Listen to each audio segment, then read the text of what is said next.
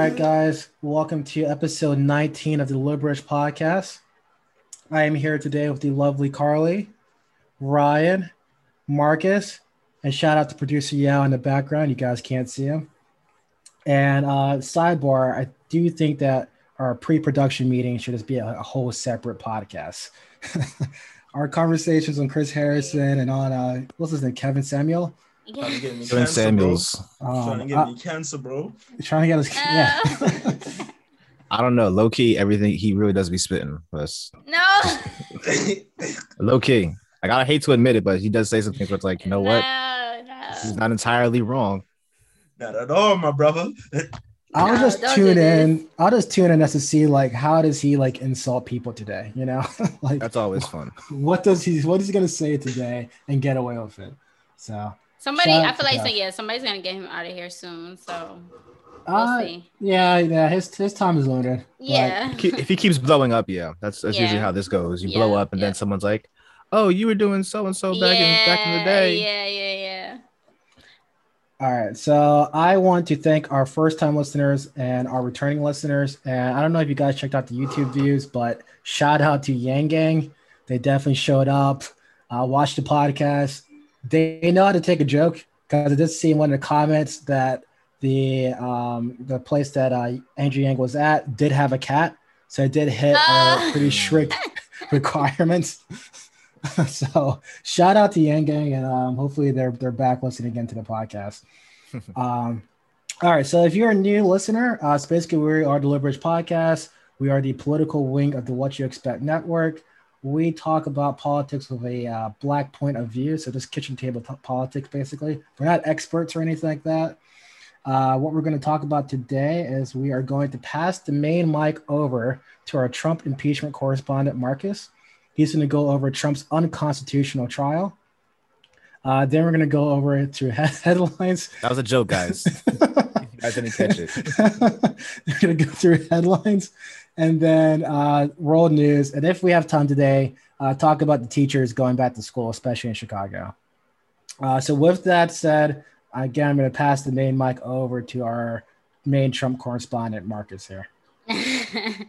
Yeah, it's funny. I remember, I think right after the election, I was like, "Oh, I'm not gonna have to talk about Donald Trump anymore on this podcast." And then for the next two, three months now, he's pretty much dominated almost everything going on with, uh, with, with uh, in politics. You know, including this impeachment trial that was totally unnecessary, um, given where it ended.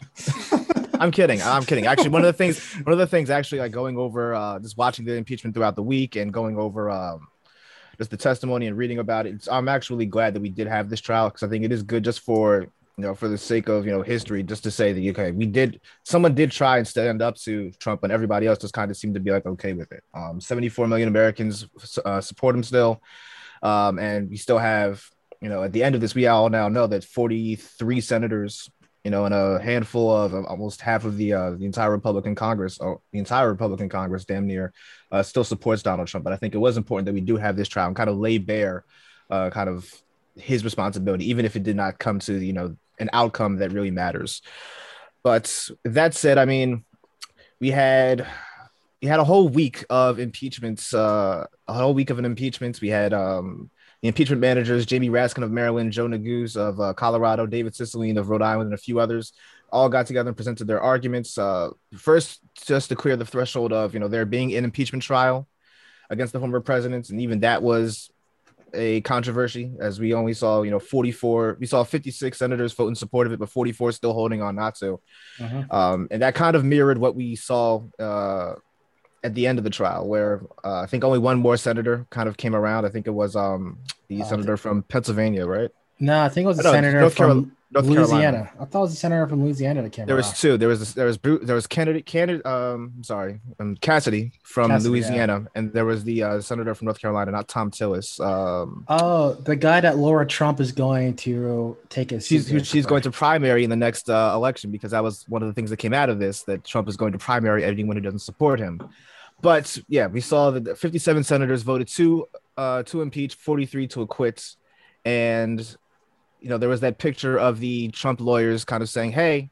Uh, kind of like congratulating themselves and high fiving after, even though they had such a low threshold and they were terrible throughout the week.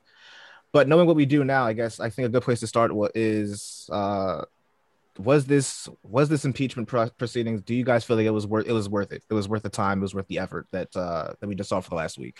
I'll Uh, say this. Um, for me, I feel like it was worth it only because it needed to happen um, to at least show that it was that it was necessary for Donald Trump to be held accountable for his actions. I think anyone who kind of has been watching what has happened over the last four years was kind of already prepared for what was going to happen. I don't think anybody was really holding out hope for a conviction. At least I know I wasn't. Um, but that's not to say that I didn't want this to happen. I, I wholeheartedly felt like the trial needed to happen. Um, you know, just to show that a, a, a president, whether you know current or former or or you know maybe someone who wants to utilize their second term, cannot get away with what happened, um, or basically trying to overthrow the government um, without any consequences. So absolutely, it needed Yep. to happen. Um, I'm glad it happened. Um, I wasn't really disappointed with the outcome because it, I feel like in order to be disappointed, you had to have some sort of hope that it was going to go your way. And I knew it wasn't just because it wasn't. A, a lot of people were saying, you know, it's different from the last impeachment trial um, because he literally tried to, he was literally charged with insurrecting a riot or whatever the case may be, or or help or you know basically being blamed for everything that happened on January 6th at the Capitol. But I still, regardless of what has happened, I still knew he wasn't going to be convicted, and I think for a lot of people, they were hoping he would, so that he could, we wouldn't have to, you know, deal with maybe possibly him running again. And even him saying like my movement has just begun, which is what he he said, Yeah. which is funny Mhm. to me. I know that this is not going to be the last of Donald Trump. I think it's only going to really add fuel to the fire because he's probably going to feel like he's untouchable at this point. Um, I mean, he's, he basically, yeah, he basically has been. Um, it's really been impossible for Donald Trump to be held accountable for all the things that he's done.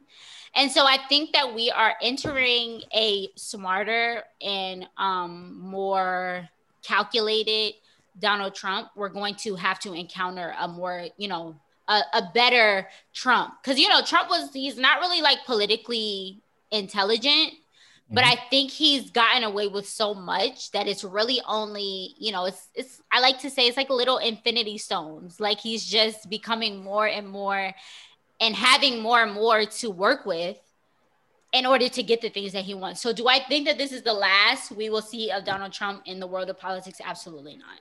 I do think that we need to brace ourselves for a different Donald Trump in 2024 when we when we get to this. So all I can say is enjoy the next four years Mhm. of uh, of Biden because I, I can't even begin to imagine what 2024 2023 is going to look like.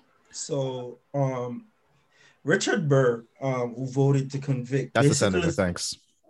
basically Yeah. basically stated now this is Richard Burr's last last term. He stated that he's not He's retiring. again. Yeah, he's Okay. retired. This is his last term. But he basically stated that he was against the trial when the trial first started because he didn't see it wasn't constitutional because there was no precedent. And you know, if you study any any legal jargon, you know, it works based based on precedent. But he said like Which is a once lie, the trial, by the way. huh? Which is Yeah. a lie, by the way. Yeah, there, there was precedent. But he said once the trial started, it became precedent that this goes on. But he said like it was so common sense. The evidence was overwhelming that the crime raised the I crimes and misdemeanors. And I can't understand. I feel like it, we we have gotten to the point where we don't really have a democracy anymore. We just have a two-party system fighting each other. And I think this is what the founders were scared of because um I forgot who said it when a lady had asked one of the founders, what kind of government did you give us? And one of the founders was like, a democracy if you can keep it. I feel like we're in the dying ember. We're seeing the dying ember of democracy. If Yeah. we can't put partisanship aside to like do something that's clearly illegal. It clearly incited the riot. It's, it, they clearly planned it. You know, Right. it's your life. Could be say we we we are filming in say say like we're filming the pod in person, right? Somebody comes to attack the pod, right? Yeah. It's like me, Carly, and Ke- and, and, and, and Kevin vote not to that that a crime wasn't committed when when we saw it with our own eyes. Right. So at this point, I can't. and that was my ne- Yeah. that was one something also i feel like it's it's also really a slap in the face to the people who were there um that day people who you know work who who showed up for work thinking it was just going to be a regular day to know that someone is literally responsible for something that you feel personally as a threat to to your life Mhm. At work where which is supposed to be a safe place. A lot of people don't realize that your job your home are supposed to be safe places where you you you're there to be productive where you're there to to get something done. And so the least you know you could do is is make sure that i'm safe and protected while i'm doing this job. And i i can't help but to empathize and, and be compassionate towards the people who were there and and you know kind of felt like okay i'm in a very uncomfortable situation. I, I feel like my life is on the line. I don't know what's going to happen. And then you come to find out that one person is solely responsible for for for something that you feel was a threat to your livelihood and they just get away with it. It's it's an enormous slap in the face and I think if you remove Donald Trump for it and and literally present it for what it is, which is someone using their power as a tool to get what they want done or to make things go the way that they want it to go, with no regards or calculation for the other people who are at harm's way when you're trying to get what you want. I understand that Donald Trump felt the election was cheated, even though there it wasn't. Even though we mm-hmm. now know that there was no basis for that, he just threw a hissy fit. That's something that you deal with on your own time. You know, that's something that you have to. You go on a press tour and and slander people for it, and be like, "Oh, these people worked against me. This this system is rigged." Cool. Actually, you don't you don't go on a press tour. You literally make your case. If you have evidence Right, of that, right, right, right. you go out and do that. There was no Right. evidence to support anything. that he- any Right. of his, and he his knew that because he was going through the process and all of his cases were getting thrown out like back to back, you know, whatever. Uh, like one in If I sixty-seven, I interject think his record. Yeah, please, Uh, please, Kev. this was the second time that he claimed the election was rigged. Remember, Right. after he beat Hillary Clinton, he claimed the election was rigged. And he created an election task force, which found no fraud really. So this is his second go around claiming that there was fraud in the election. So I've forgotten all about that because he said he- he'd won the popular vote The by like vote, five yep. million votes or something, Mhm. right? Something that was like his that, original yeah. claim. Yeah. I, yeah, I think I, I just feel like it's it's really disgusting because I don't see it as I, I see it for more than what it is. I see it for someone who is literally supposed to uphold democracy because that's your job as the president. That's what you you swore an oath to. Feeling, you know, letting personal feelings get in the way of that oath that you made. And I, I, I can't help but to say the people who are so patriotic, who claim that they love Donald Trump because he's for this country and he loves this country just as much as they do, and he would die for this country just like they would.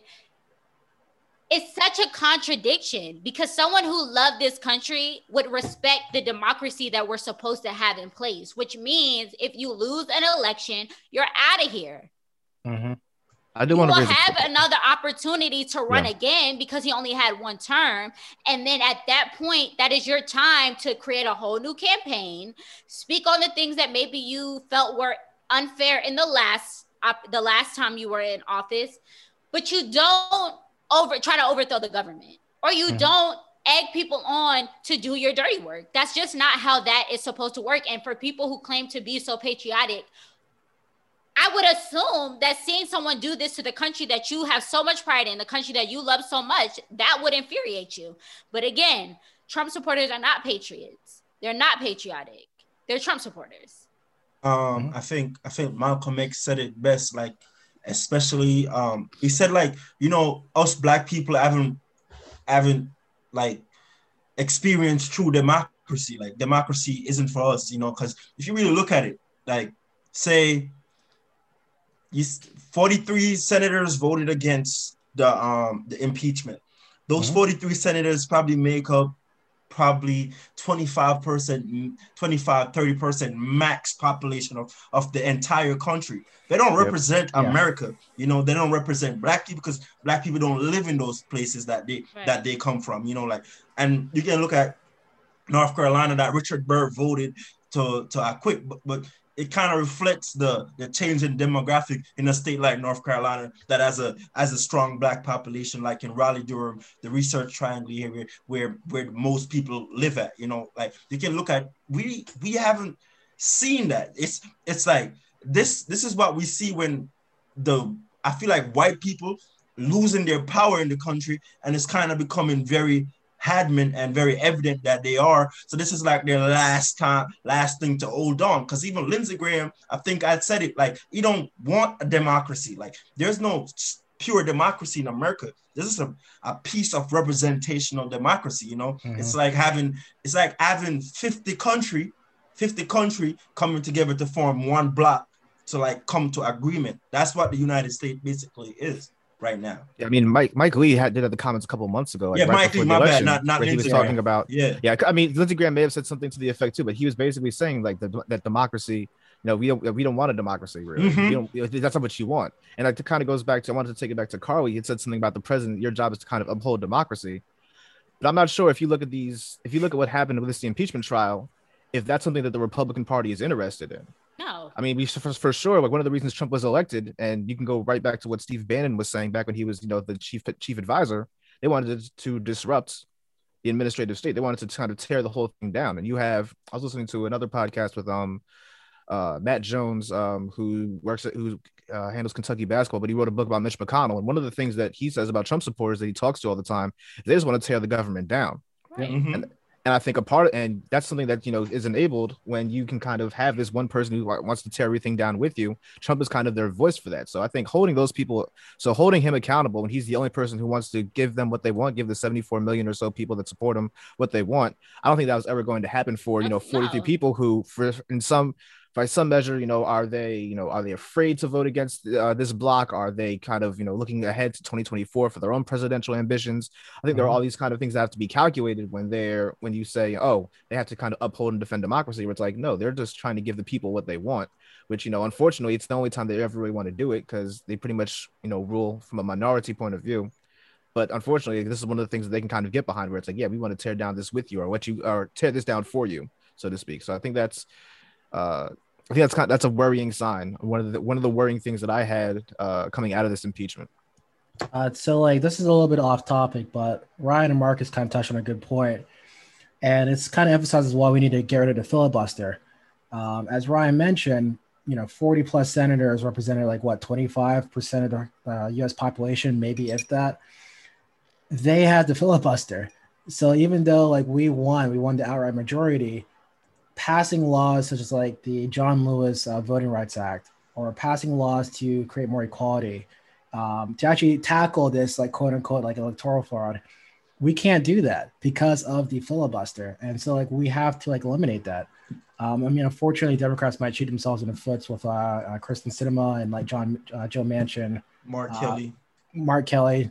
They're kind of like hesitant on doing that but it's basically minority rule at this point like a very small minority of country is just kind of running policy at this point It's um it's so I did a study while I was in college, right, about gerrymandering and stuff. Like it's just so if you look at Pennsylvania, right? I remember it was like a study done. Like Pennsylvania had the majority of this, uh, uh, uh, like sixty-five percent of the people had voted Democrat in in in Pennsylvania, but because of gerrymandering, they still they still Republicans were able to control like two thirds of the of Yeah. the House delegates going to going to Congress. Like it- Yeah. it's it's so deeply embedded in American um, democracy. Like if you look at like gerrymandered maps that are gerrymandered, they look crazy. You'd be like, you would you would ask yourself like, who drew these congressional maps? It makes no sense. Like they would draw all the black people in one area, like Yeah. all the white people in one area. So like representational representation isn't really spread and shared amongst everything. So like you, I feel like we are in like a new civil rights era, a new anti-voting rights era. Like, you know, like where it's cornered and so systematic. Like it's it's hard to explain like gerrymandering to an average Joe, like how black people are Hispanics our people of color losing representation in these districts, you know, how we keep losing, but we keep voting. We vote so much. Like yeah. at this point, I don't think voting is the issue. I think it's like deeper than that. It's like gerrymandering. No, like, it's you know, like it's definitely deeper than that. Like we and definitely go out and, and vote. Like go ahead. No, I, no, I'm just saying. I think voting, voting in this country is pointless if there's really no like progression. If you're just consistently voting for the same people that are trying to uphold values that work against your your your you know your own personal issue interests, it's it's it's pointless. We're voting in hopes that things will change, but then people get in office and kind of renege on the things that they promised for you know uh, like to progress this country. You know, a lot of people vote on, or a lot of people run on healthcare or minimum wage or, mm. you know, things that are supposed to be progressive and, and socialist things that are supposed to really give like poor people a leg up or, or marginalized people a leg up. But then they use us, they use those people as kind of like a stepping stone to get where they want. And then once they get there, it's kind of like, well, I don't know how to fulfill the things that I promise because now I'm working against I'm working against you know Republicans who don't want to give me the things but it's like yeah Republicans are one are one issue but then sometimes I I can't help but to think did you really even want to do the things that you said you were going to do? No that's yeah. a good point I kind of want to Kev you have a no I was going to say that's a really uh that's a really deep point and it's a, it's a fair point. I mean it does kind of suck that like two senators can kind of like reject an entire policy. so and, and very, then you can't move anywhere because they decide it's not something that like I Joe- try to yeah, I try to give people the benefit of the doubt and say like, you know, you are working against the Republicans who are not really interested in and in, in nudging or wiggling towards you know a bipartisan support for some of these things that that we are you know we're hoping or we keep voting for people to do. But then sometimes that's one issue, yes. But then I think a lot of times, and I'm getting to this point, and, and it's sad that I'm getting to this point because I, I do still hold out hope for change. But I can't help but to think that it's kind of like an algorithm at this point. Like I know that if I, I have these talking points, or if I tell you these things, or I say these things to you, or I, you know, promise these things, you're going to vote for me. But then I get to where you got me, and I thank you. I thank you for your your your voting. I thank you for your support. I thank you for your encouragement of other people to vote. But I'm focused on other things. I only got four years here, and I'm worried about the things that I want to get across. I might get to the things that I promised. I I can't guarantee it though. Nor do I really want to, to be honest. But who's really gonna say that? Who's really gonna come out and say, I voted, I you got me here because I promised you some things, but I had no intention of ever fulfilling the things that I I I I said I would. I just knew that it would get you to vote for me. I don't think any politician has done that since uh, no. has done that yet. Nor will they, because then that would mess up the flow of, of, of politics as we know it then it would be like, oh, we've been bamboozled all these years. We've been lied to. We've been like, you know, just. And I think it works for both of them. I will say, I think it, if it's more of a, a tool and tactic for Democrats because they're supposed to be the people's people. Mm-hmm. And Republicans tend to be more upfront with their policies but then again they're like more conservative and so then they already have the conservatives who are always going to vote on conservative things.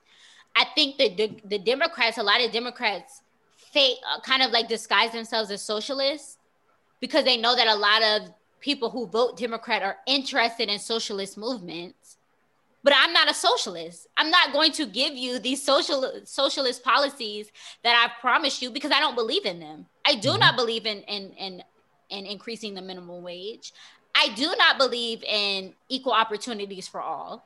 I do not believe in in you know more affordable housing, better education, um, giving you more to work with so that you have more of an opportunity when it comes to advancing from poverty to maybe nudging yourself up to middle class. I, I, I don't believe in it. I don't care about it. It doesn't affect me, and I'm, I have no intention of giving it to you. I have a quick question for y'all. Yep. Do y'all Yep. think it's it's it's because all of this is because Mitch McConnell has a better control over his caucus than Chuck Schumer ever had? Oh, Because yeah. Absolutely. because I feel like the fact that that's a, yes. It's not even a fair fight. the fact that Wait, does he though? the fact nah Mitch has a strong control over his caucus. Whatever Mitch wanted done as majority leader, get done. yeah, yeah, y'all gotta So y'all gotta remember Mitch had the same Well, Mid- well, I don't know if he well, has better control. I think he I think he's better at manipulating maneuvering. manipulating Absolutely. maneuvering. He's a better he's better at He's better at playing the maneuver. political game than Chuck, I'm- Chuck Schumer. Right. I I'm gonna know. throw I'm gonna throw Schumer some bill here. This is the first time he's been majority leader. Um, so we got to give him credit there. And But he's been been in the minority for mad long, so that but I'm not like, giving him but credit you, for that like, one. but I like won't. you, but like you said, no, no, no, no. But like you said, rural America has a much bigger voice in the Senate, and so Democrats mostly appeal to more urbanated areas. So it's a lot harder for Democrats to win in those rural states. You I got to see your cut him some point. bill a little I bit. see your point, and I raise You you, know? another point. I see your point, and I raise you another point. Look at the case of let's take Susan Collins, right? Okay. Susan Collins all the time favored Democratic policies more than she did Republican policy. But Mhm. whenever the vote came to a vote came to the floor, Mitch McConnell knew how to position himself, position himself to make sure she was voting for those policies, even if she was in a tight race that the policy was going to affect her in. Like the that that's something that I don't think Chuck Schumer has shown the ability to do so far with So- Mark Kelly, Chris Kyrsten Sinema, and um, Joe Manchin. So, Joe let me- Manchin is let me cut him some. Let me cut him some bail again here. So, like, I don't really know much about uh, Kyrsten Sinema and uh, Mark Kelly because they're new to the Senate. But Joe Manchin, I know he votes fifty-two percent with Republicans. But what was like one big legislation that Joe Manchin actually curtailed? not not yet. None. Not yet. Like, But he hasn't, Not yet. know? He hasn't. not yet. Because it's been so, So- but we already seen the start of the of the rift started because for the for the stimulus to even come to, to the to the Senate, like they had to out try to Joe Biden had to outflank Joe Manchin, sending Kamala to West Virginia to work with Jim Justice just to try to get even any traction. And even Joe Manchin was like, "Yo, I just felt disrespected," basically. I think I honestly think I don't really know Joe Manchin. I honestly think he just puts up an act.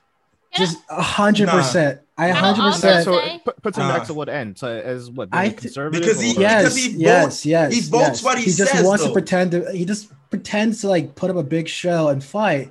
But like even like the fifteen dollar minimum wage, like that, like that was a losing battle. He knew that. Like the House went ahead and voted for it anyways. I also can't help but to think also like just what you were saying. Um, when it comes down to like, I think the people who vote for Republican and who vote for Democrat, I think majority of the people who vote Democrat don't have any other choice but to be hopeful. Because it's like when you're in, when you've been in such a, a, a messed up situation for a long time and you, there's really no end in sight, because then again, nobody's really reaching out to better your situation mm-hmm. someone comes around and tells you vote and things will change vote and i'll give you more. I'll do more. I'll change things for you. What other options do you have? But people who vote for republican are in very cozy situations or just rednecks but a majority of the people are in very cozy situations. So it's like i'm i'm aligning with who is going to do more for me.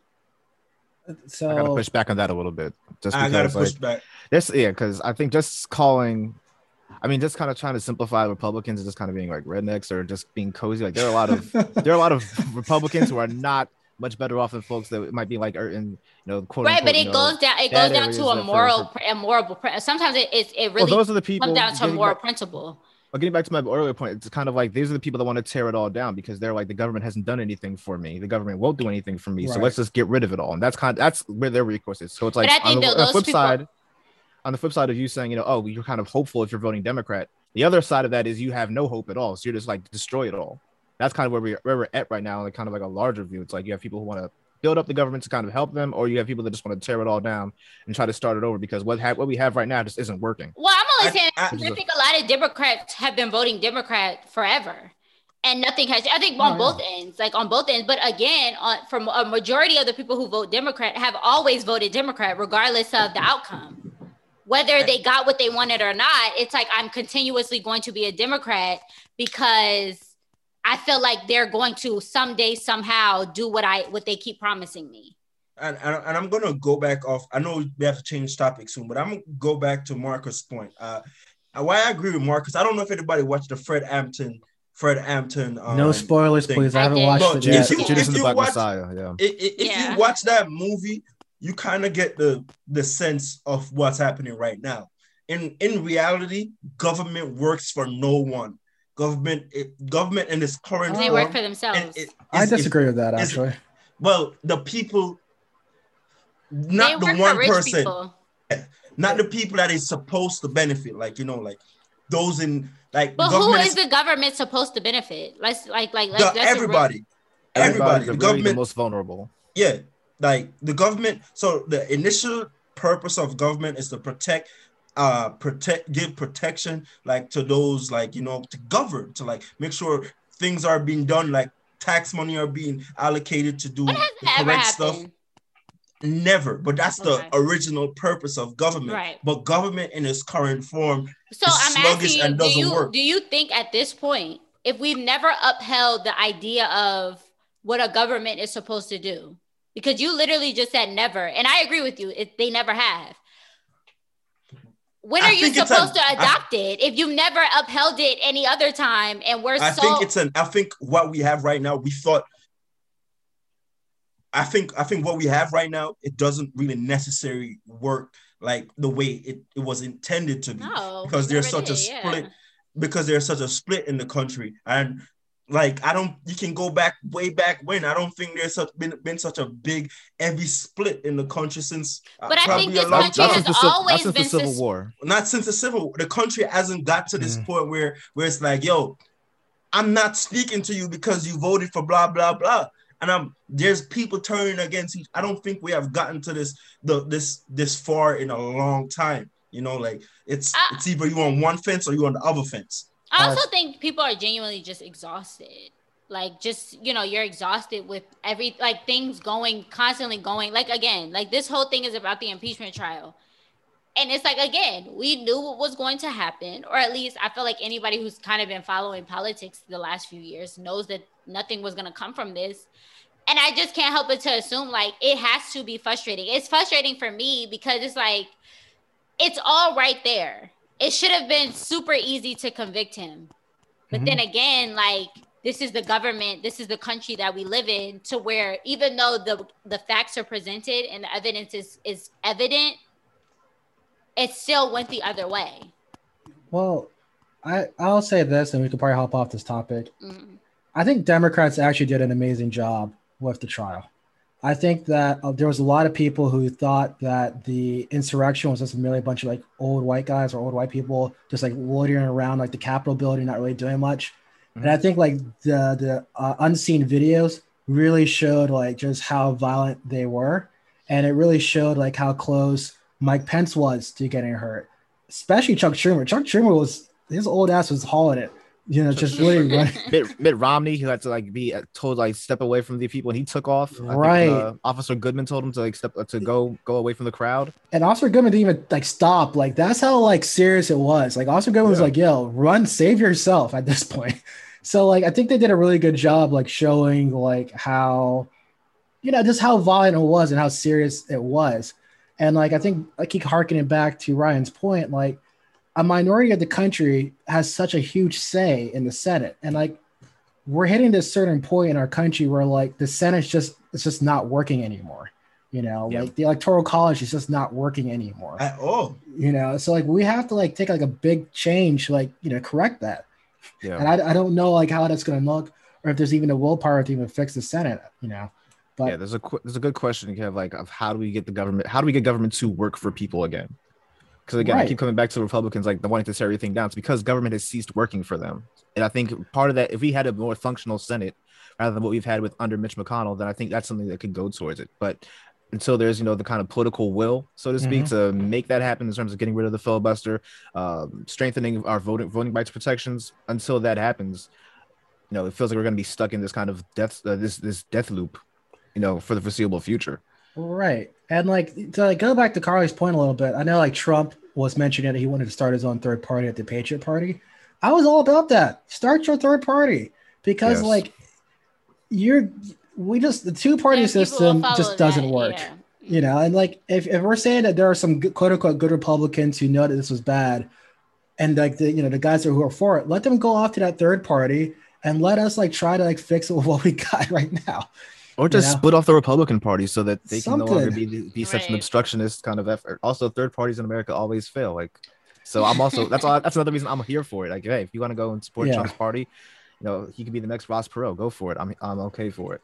But um, yeah, that's uh that topic really uh that kind that question kind of really you know t- went to a lot of different places. I didn't expect it to go, but I thought that was a very very Yeah, good that a very discussion on good discussion. where we're going. So I do have a couple of other questions on the impeachment. Then we can kind of move on to something else. But this was kind of like the big political topic of the week, other than you know some COVID stuff and some other things happening around the world. But I did want to ask you guys. Um, so Kev, you gave the Democrats props for how they ran the impeachment, but there were some people that made the mis- made the claim that Democrats kind of gave up the game, so to speak, by not having people testify and give uh, during the trial. Do you think that's does anyone here think that that was an actual issue here? Or that- Um, Did I- Coon, was it Chris Coons who walked in and said people trying to go home for Valentine's Day? Yeah, yeah, Chris Coons came out and said that, and it was like that's. I hate that's not centrist. Democrats. Yeah, well, he's shot up to Delaware. Um, or is, he, or is he Connecticut? I, I keep getting some guys confused. He's he's he's he's Joe Biden's lackey, so I won't doubt that he's, He's- from Delaware. I'm pretty sure he's from Delaware. I think he's Delaware. Um, yeah, he's definitely Joe Biden's lackey in the Senate. So so Marcus, correct me if I'm wrong, but my understanding was that the prosecutors did want to bring in witnesses. I think there was a Republican congresswoman that wanted to be a witness. But I Yes, do JB think Herrera Beutler. I think like the Senate or maybe the defense negotiated that down to only give out statements. I want to say. Um, Yeah. So I- so what happened was that. Sorry, Carl. I'll get to you in a second. But what happened you're was that Jaime Herrera Beutler gave a statement, I think Friday night, about a call that Kevin McCarthy and Donald Trump had during the insurrection, where Donald Trump was basically like, "Oh, looks like a lot of people are really unhappy, Kevin, and he wasn't really going to do anything." Despite Kevin McCarthy's kind of uh, claims or kind of uh, request to you know in, get in, get involved to save our asses. Um, so she was going to actually go up and testify about the call, but and I, there's even a vote in support of that. But I guess what happened was that impeachment managers didn't know what to do once they had the vote to bring a witness. Um, it was Mm. kind of like, okay, how do we get uh, Herrera Beutler into the into the even into the proceedings to actually testify? Do we have a Mhm. Zoom call? So there are a lot of logistical things there. And then I guess what happened was there was just senators were like, you know, let's wrap this up. Let's just issue a statement. So that's why the, that's where the deal came from. Like, okay, we're going to admit the statement. We're not going to have her testify. And the prosecutor or, or the defense uh, attorneys for Trump, who you know did a terrible job, were just like, yeah, sure, go ahead and admit it because who cares? Right. And that's that's how we kind of ended up where we were where we're at. Yeah, I think like um, uh sorry, Carly. I think like the Sorry, Carly. uh yeah, this is gonna be the theme of the podcast. Sorry, Carly. um Look, the I think- episode. I think like if you think long term, which we we don't do that anymore, right? Um, Right. I think the main strategy here was the 2022 elections. Um, so I think that as long as you could probably pit some Republicans who voted against to, I got who who probably voted to uphold or voted against to certify the election or that voted against to acquit Trump. I'm sorry, I probably got it mixed up. Whatever. You can probably campaign against them and say, look, here's the evidence we presented you know, this is how to de- destroy our democracy, and then you can probably win off of that. So, I mean, if hopefully this works out in 2022, if that was the strategy, I'm still very happy with like what the Democrats did, though.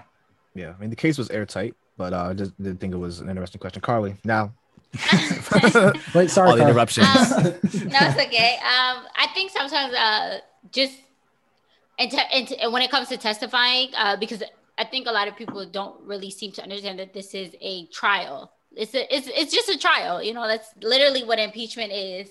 And impeachment is a conviction or the hopes of getting a conviction, just like any other trial. And I do say that sometimes testif- testif- uh, testimonies can make or break a trial. And so a testimony can be used as a tool to strengthen a, a case, but then also you have to sometimes look at it and be like, will this weaken my case? Do I make mm-hmm. a stronger case by presenting the evidence that I have using statements and other things and videos and pictures and da da mm-hmm. da da? or do I have someone because you have to also understand when it comes down to someone testifying, there's an opportunity for a cross examination. So sometimes it could be I can, you know, sit here and ask this person questions and, and it might strengthen my case, but then maybe this this you know the the counter can come in and just completely rip my witness apart after I just built them up. So it's a, a very powerful tool um, that a lot of times people misuse. A lot of people allow testimonies when their case is pretty strong on its own or would be stronger without it. So I don't really hold that to the Democrats because then again, I think it could have just gotten lost. Um, it could have just really gone the other way. It could have been catastrophic. You know, a lot yeah. of times people think that they're mm. willing to or able to stand as a, a trial witness and then they get up there and you know you may have some some like you know coaching from you know you might have a, a, situation where they're like okay we want you to testify so we'll run the questions down with you or we'll have someone come in and kind of do a mock situation with you but there's really no telling what might happen once the real thing or you get into that actual courtroom and the other side starts to tear you apart Yep. I mean, and then I mean, it just it just really crumbles the whole thing. So I I never or in this situation I won't fault them because you know when it comes to Trump you really don't know what you're getting. So it could have been just a matter of we think we have a strong case and we think this witness might make our case stronger. But then again, will they really be able to because this is a big trial. This is mm-hmm. this is the impeachment of a of a president. This is yes. not like, oh, you know, you know, my friend did something and they asked me what I know about it. It's it's much more magnified and it's much more intense. So I will give them the benefit of the doubt when it comes down to that. It may have just been a matter of it really won't help us in the long run. I'll, I'll say this. Uh, I know we're, we're probably talking this topic a lot, but I mean, I'm not afraid of Trump's defense cross-examining a witness. I, I they they are the two most, uh, three most incompetent lawyers this guy could possibly get. Right. I think one of them was like what, like a divorce attorney or whatever. I don't know. Yeah. Like, I don't know, Marcus. If you saw like the opening remarks, like I caught a glimpse of it, and it was just like a rambling response. So like, I, yeah. I'm not scared of like uh the defense like cross-examining them. I do no. think like the sad thing is still is that this isn't actually a fair trial because the jurors are one the victims or two were a part of the entire thing too. So it, yeah. it just wasn't a fair match, anyways. Yeah, the process just wasn't correct. Um, but no, that's yeah. I, I just wanted to bring that up because it did seem like on social media there was a there's kind of I know Twitter's like kind of like the worst place to go for these things, but it did seem like a lot of people yeah, are very upset about, about say, like, hey, I, why are we why are we not having testimony? Oh, the Democrats are again tossing the not fighting, putting up enough of a fight, and it's like, guys, I like I don't think that's what's happening here. But yeah, it's also just a lot of people, and this just goes to the theme of social media. A lot of people who are just grossly uneducated when it comes to the running themes that are present in politics and that and that is the law that is understanding of government understanding of politics understanding of just everything that encompasses the government mm-hmm. um, and there are people who will get on the internet and say you know like I, I like there are people who were upset because a lot of people are saying this trial is a waste of time yeah. thinking like oh i mean right which i agree a lot of people took that to mean like, oh, well, we want Trump to get away with it. I, I think anyone who has a larger understanding of the climate in which this country is in, it's not really invalid for someone to say, I think this trial is a waste of time, because I do think that it was a waste of time because we knew how it was going to go. And yet there's other things, more pressing issues that should have been on the Senate floor to be right. discussed. That was that was one of the I think one that of the was my better main, points. Yeah, People my like main we have COVID relief that still needs to get done. We still have I think the attorney's attorney general's office. We still don't have Merrick Garland installed yet. He still has to go right. through his confirmation trial. So there are these right. other things that were going on that needed to be taken care of. But I do want to kind of pivot to uh, my last question about uh, the impeachment before we can move on to some other stuff. But Mitch McConnell, you know, speaking of criminal justice, Mitch McConnell, you know, did vote to he voted to acquit. He didn't think the trial was um was uh, constitutional. Constitutional. You know, he voted against it, but he did come out and say after, you know, President Trump quote. President Trump is still liable for everything he did while he's in office. He didn't get away with anything yet. Uh, and then quote uh, it's unquote, and then you know he said the criminal justice system is now the venue to try uh, Trump. So, So what do you guys make of this quote? I no. it's Governed just- District of New York. That's my only statement. Um, look, I, I just think this is just Mitch McConnell trying to, That's the Cy Vance. Right. Uh, I think this is Mitch McConnell is trying to get his cake and eat it too. That's it. Like you have the power to prevent him from running from office again. There was a precedent before. Like you- you're acting like this out of your hands, and it's not because your your whole argument when Trump was president was he's president, you can't really prosecute him. Now that he's after president, what, what, what are we supposed to do now? You know what I mean? You're not you're not to attack like Joe Biden and his administration if they go after Trump after he uh, you know after the election. So like I, I, I, he's just trying to have his cake and eat it too. So he can just sit down and shut up. In my opinion. No, I agree with you there. Um, it's you had the he had every opportunity to kind of nip this in the bud. Now he's kind of passing the sticks, while still wanting to seem like he's you know taking a stand when it's not really what's happening. So Right. yeah, I'm, it's I'm like in agreement uh, with you there. it's like Lisa Murkowski coming out and saying, "Oh, well, Trump's never going to be the president ever again." Re- really, lady? Like you Really, guys have the lady? pair. You have the power the to prevent it. time. You have Yeah, the you power the to prevent thing, that. you know, come on. Y'all So- said he wouldn't wasn't gonna win the nomination. Y'all didn't support. Y'all tried to say y'all would have supported him. And look what happened. Y'all were gonna rein him in when he was in office. That didn't Right. happen either. Uh, Now look Susan, where we're at. Susan Collins said he learned his he learned his lesson from the first impeachment.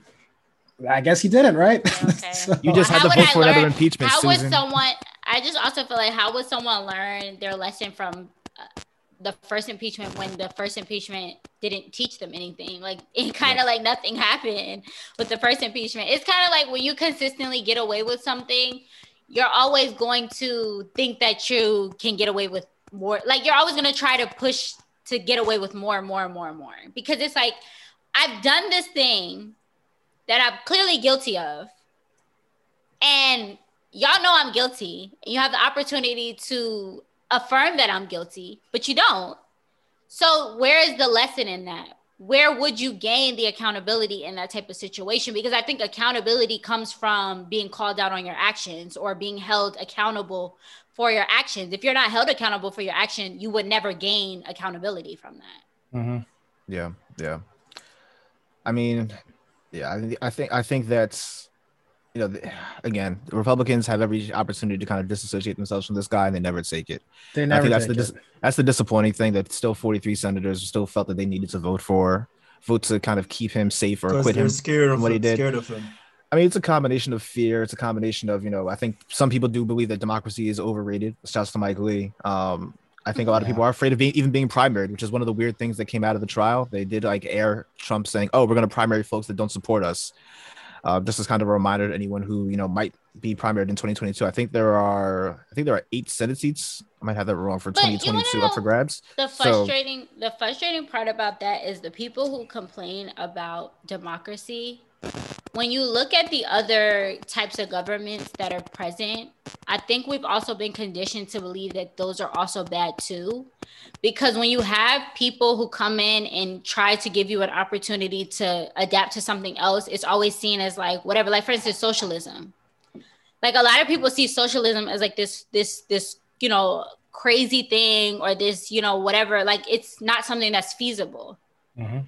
Yeah. But what we're doing now isn't really real. It's like really not feasible either. Like I always feel like if if you're used to doing something a certain way, but you're never getting the results that you want, why wouldn't you want to look at other options? We're so conditioned in this country to believe that other forms of government are so disastrous or just like completely far-fetched or we shouldn't even consider them or we should frown upon them when if you really break down socialism or capitalism or whatever the case may be i mean not capitalism uh communism or whatever the case may be socialism for example is literally just giving people more to work with. But that's such a bad thing but that's what we're fighting for. We want the government to give us more. But then when you have people who are running off of these things it's like they they can't push these things through. They can't get them through and then you ask yourself like well why can't you and then you know that's when the whole Republicans don't really, they're not really interested in reaching across the aisle. Oh, Mhm. Demo- Republicans are only interested in getting the things that they want done accomplished. Yeah. And those things are true. But then again, I also feel like, are we really requiring them to do so? Or do we settle and just accept that, okay, well, they're going to give us just a piece of what we want? But they don't ever accept just a piece of what they want. They want the whole thing and they get it every single time.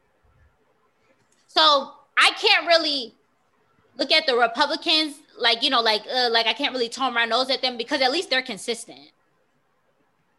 And That's you one of the know, nasty things about them. that's exactly. They're Like consistently hate- going to stand their be positions, but the way that they operate, the way that they get things done, them. is You know exactly what's coming. Yes. Yeah, And that's my own my that's one of my biggest frustrations when it comes to Democrats It's like if we fought as hard as the Republicans did and and refused to settle as much as they refused to settle, I can only imagine what we could get accomplished. But it's All like every time they're like, "Oh, a little bit, a little bit, a little bit," we like, "Okay, we'll take it." I think what we need, we need, we need someone, need someone to go around and to kind of tell Americans to tell them about themselves in a way that reminds me of someone who, uh, someone we were just talking about. We need a Kevin Samuels, really, of the Democratic Party. Just go around, have Americans kind of really just truly rate, but they're rate, Like, rate what where are they're your at. what are your take full situation? stock- What's your situation? Take full stock of their situation and kind of to work towards that end. But um, I thought Yeah, I that was that was a- Bernie Sanders though. Bernie Sanders is look, Bernie Sanders and his old dusty suits is not going to get it done. We need someone like Kevin Samuels to get it done. All right, we know. Wow. pe- I think It's that's what it. work. Honestly, I can give you that because I really think that's a lot of people's issues with Bernie Sanders. I've heard that he's multiple old. times. Is that he's old? He's old. He's loud, and he d- he just doesn't dress well. All right, Uh, that was for a lot of people. They did. They took but you with have that to uh, you have to acknowledge But who it comes from makes the difference. yeah, the, the, yeah, the Of course, that's the messenger, messenger. makes the difference. Listen, the medium is the And a lot of people were like, "Oh, Bernie Sanders is too old." First of all, it's funny because people were like, "Bernie Sanders is too old to be the president." Meanwhile, we literally have the oldest president as the He president. didn't have a choice. It was between Right? two No, no, no. guys No, pushing I know, I know, I know. But old- I'm uh, saying, I'm saying old, like, We Right, had right, mad right. choice. Let's just fix that. We had No. mad No. choice No, until the- the- another Stop. the serious cont- the serious contenders were all old. All right, No, Until- no, no, no. until another 80, 80 year old went down to South Carolina and said, go vote for Joe Biden, black people. And we all followed him and went to go vote for Joe Biden. Let's talk about it. Ryan, we didn't have a choice. We had choices, bro. No, no, hear me I out. will say, Hear me out. Hear me out. Because like the, the way that the primary is not a national system. It's just momentum as you go from state to state to state to state. So by the time it comes up to like New Jersey, for example, you don't have any choices. Yeah, Massachusetts. Any of the like the real like blue, uh I mean Massachusetts I guess was in Super Tuesday, but by the time you get to like Super Tuesday, it's already like done and dusted for the most part. By the time they No, got to Florida. I just, I just had like three But, but, options. that's, but that's the thing. That's the thing, though. Like, if you really think about it, like South Carolina is early in the primary season. Like, right. South Is it, the, Carolina is it the first state with black folks? That's why. And then Jim Clyburn just said, you know what? That's who I'm gonna throw my hat in the ring for. So black people love them some Jim Clyburn, another 80 year old. So we all went out and voted for a ge- geriatric old man. It's true. But I do. I guess we, we can wrap up this impeachment talk. I I think we do have to give a shout out to the impeachment managers who did make a good case. Diana DeGette of Colorado, David Cicilline of Rhode Island, Joaquin Castro of Texas, Eric Swalwell of California, Ted Lieu of California, Joe Neguse of Colorado, Madeleine Dean of Pennsylvania, and Stacey Plaskett of the Virgin Islands. Did not even know they had a representative there, but shout Shout out to the Shouts the- Shout to Caribbean. Stacey. yeah.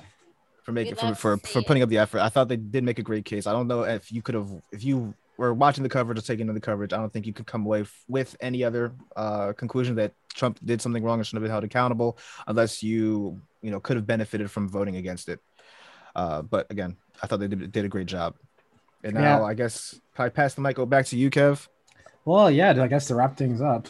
I guess um, to wrap, yeah, we're gonna have you wrap things up. I'm gonna also argue that you should get a raise for sitting in this uh, hot seat. I haven't done this before, and I was like, wow. You honestly did a good job, and like I, I think after the podcast, you you, should know take it. Something crazy? I really the transition was so smooth from Kevin to Marcus. I really didn't even realize that Marcus was taking over. You are Oh. you did a great job. You did a Oh, great thank you. job. Carly, Valentine's Day is over. Oh man. All right, Marcus, thank you so much for breaking down uh, the impeachment trial. Uh, so we're all in agreement. It was unconstitutional. Trump's innocent. Uh, shout out to Stacey. Uh, all jokes aside, we really got to give like these uh, delegates from our territories like actual voting power in the House. It's kind of messed up that they don't. Uh, The same so- reason why they rioted in revolution and rebellion and, and stuff was taxation re- without Without representation. representation. They got Right. like four or five territories who only got rep- who got representative representatives in Congress with no power to vote. It, you know, like the funny thing is, it's like off on a tangent. Like we learn American history about the American Revolution, and we never said to ourselves, why didn't they take the peaceful route out? They had to go in, commit property damage by throwing the tea into the water and stuff like that. we never sat back. It's like, why didn't they just Which peacefully still- protest? which I Why are they destroying property? right? Why Why are they are they respecting destroying property? property? which I still as an adult have serious like conflict about because I just I never understood like the whole notion with the T. Like I get it, you were trying to send a message, you were trying to prove a point, but look at where we are now versus how it all started, and we're kind of I, I feel like we're kind of we have made no progress at all. Well, we moved off from tea to coffee, so that was a big step as a Okay. country. So shout out to bring us. Bring back tea though. That, I think we regressed there. Oh yeah, I agree. We have to bring back tea. It's, I think it's a little bit healthier for you too, True. I drink tea every morning, just so y'all know. Because it's- you are a herbal- We Caribbean. got a herbal guy amongst us. Oh, Because you're I'm not- Caribbean. That's why. I do the same. I'm not Caribbean. I, I'm green tea all day, like You're for the green I morning. resort, at Oh, we got I green resort to my peppermint tea every morning. Like I, it's, Oh like, my it's. Uh, like it'll it's probably like be a ritual. Tea. it'll probably be like 90 degrees out. You'll see Ryan drinking a hot tea. Yes, sir. I drink my tea every morning. It's like it's like something I do. Like I wake up in the morning, shower, you know, get ready for work, and then I just tea. Just make a cup of tea. And I, while I'm working, I'm drinking my cup of tea. Ooh. That's it. You you fancy man. You fancy. You have your biscuits next to you. Huh? You have your uh, tea and biscuits Pinkies there. up. I don't I don't eat food in early in the morning. I don't. My first meal is around ten thirty. I can't eat that early. I- I got you, Mm. man. I got you. All right. So before we go over time, I do want to give another special shout out to uh, to Marcus there. Thanks for uh, hosting. Um, The thing. And thank you to all of our listeners for listening to our podcast, especially to the Yang Gang. Thank you guys again. You guys are fabulous. Good sense of humor. I didn't see the cat, so I want to issue an apology to Andrew Yang. No, let's Okay. let's no. I'm not because there was apologizing no to that cat. man. We're Ain't not no cat. apologizing. I mean, I'm gonna we- apologize because I didn't. see- No, we're- I'm, I'm not apologizing apologizing personally. because my thing is first of all, Oh, I double didn't see down, the cat. double down, Carl. I Oh. love I didn't it. see the cat. So Yeah, I'm not gonna all. accept that there was a cat because I didn't see it. Two, the fact still remains that was a nice ass mini mart, and it wasn't like. And then I was looking at it. Wasn't it like they said it was a Yemen bodega? What the? What is that? Like that's not Bro. what we're talking about. We're not talking about that. We're talking about a old ass. Shit is like not even like I don't even think the re- like it's not regulated. Like it just looks like dingy. But the shit hits. Like the shit that comes from this bodega hits. That's a bodega. Like I don't don't dress it up and make it nice for me. Don't give me good lighting, fresh fruit.